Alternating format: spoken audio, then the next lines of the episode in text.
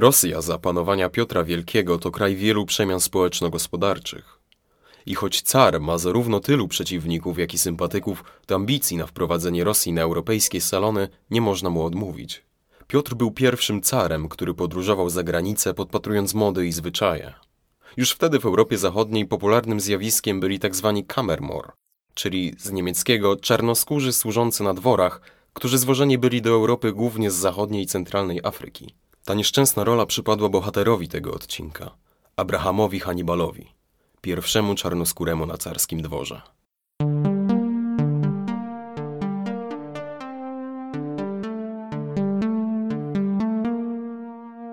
Dla niewolników z Afryki transport do Europy był niekończącym się koszmarem, począwszy od nieludzkich warunków morskiej podróży, kończąc na katorżniczej pracy bez podstawowych praw. Historia Hannibala potoczyła się jednak zupełnie niespodziewanie. Badacze nie są zgodni co do miejsca pochodzenia Hannibala. Początkowo zakładano, że mógł pochodzić z położonej na wschodzie Erytrei, dziś jednak bardziej prawdopodobna jest teoria, jakoby miał pochodzić z terenów dzisiejszego Kamerunu. Według profesora Richarda Pankhursta młody Abraham był synem pomniejszego afrykańskiego wodza z wioski Lagon. Wioska ta na początku XIX wieku została złupiona przez Turków osmańskich. Jego ojciec zginął w przegranej bitwie, a sam Abraham został przetransportowany do Konstantynopola jako niewolnik. Od dziesiątek lat Imperium Osmańskie posiadało sprawnie funkcjonujący mechanizm niewolnictwa. Hannibal spędził pięć lat służąc na dworze Ahmeda III, jednak wszystko zmieniło się w momencie przybycia do Konstantynopola serbskiego dyplomaty. Sawa Władysławicza Raguzińskiego, który zjawił się tam w imieniu samego cara Piotra Wielkiego. Celem wizyty było znalezienie, cytując, kilku sprytnych, małych niewolników z Afryki. Wybór padł na młodego Abrahama, który wyróżniał się inteligencją. Co ciekawe, do Moskwy trawił w cudzysłowie nielegalnie, za sprawą łapówki wręczonej sułtańskim wezyrom, którzy pomogli w wyprowadzeniu go z dworu. W trybie natychmiastowym został przetransportowany do Rosji, gdzie czekała na niego zupełnie odmienna przyszłość. Po przybyciu do Moskwy szybko okazało się, że w młodym niewolniku drzemie nieoceniony potencjał. Piotr doceniał Abrahama za zaradność i intelekt, wróżąc mu karierę militarną w szeregach wojsk carskich.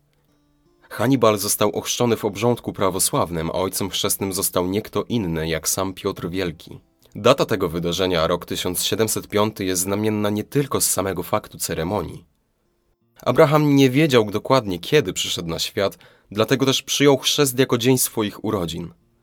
Fascynujące jest to, jak szybko udało mu się wdrożyć w zawiły świat międzynarodowej polityki. Często udawał się w zagraniczne delegacje u boku ojca chrzestnego, poznając praktyczne aspekty militarnego rzemiosła. Skoro już o nauce mowa, warto wspomnieć tutaj o fantastycznym wykształceniu sfinansowanym przez cara, a nieosiągalnym dla niewolników z tamtego okresu.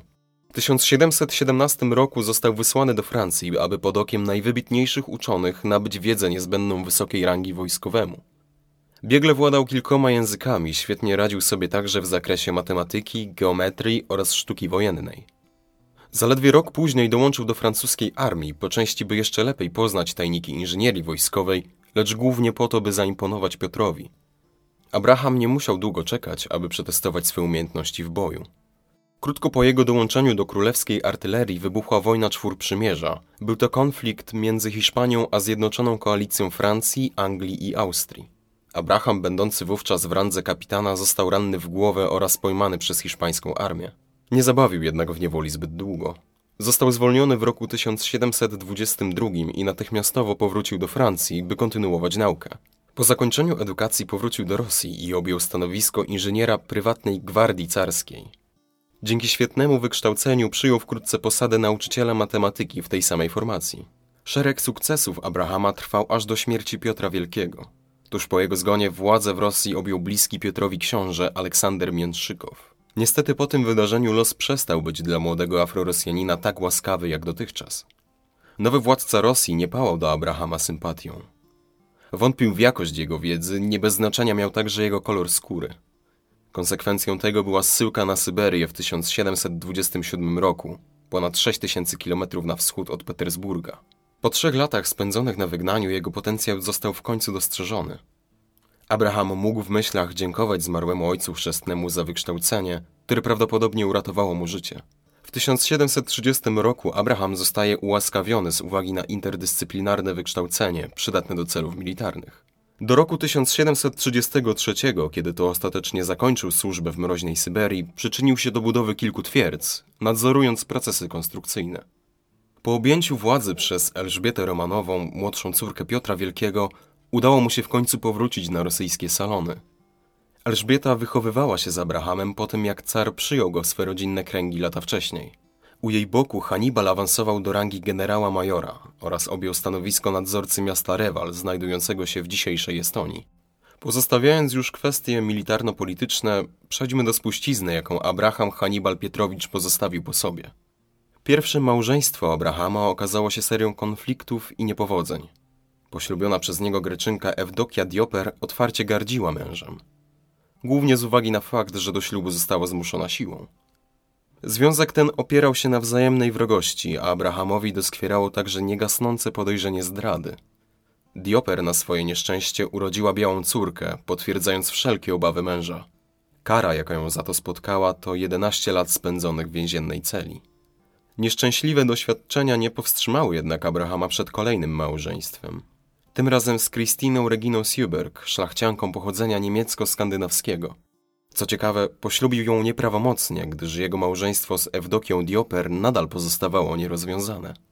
Relacja z Christiną zaowocowała dziesięciorgiem potomstwa, zatem wnioskować można, że układało im się ciut lepiej niż ze wspomnianą Greczynką. Tutaj na uwagę zasługuje Osip, syn Abrahama oraz Kristiny, którego córka Nadeschta wydała na świat wybitnego rosyjskiego pisarza, Aleksandra Puszkina. Puszkin wykorzystał postać swojego pradziadka do stworzenia Ibrahima, bohatera powieści The Moor of Peter the Great, opowiadającej o czarnoskórym na dworze cara Piotra Wielkiego. Historia Abrahama jest pełna wzlotów i upadków. To niezwykły pokaz tego, jak dzięki wiedzy i intelekcie można odnosić sukcesy w środowisku tak nieprzyjaznym dla czarnoskórego niewolnika, jakim była carska Rosja.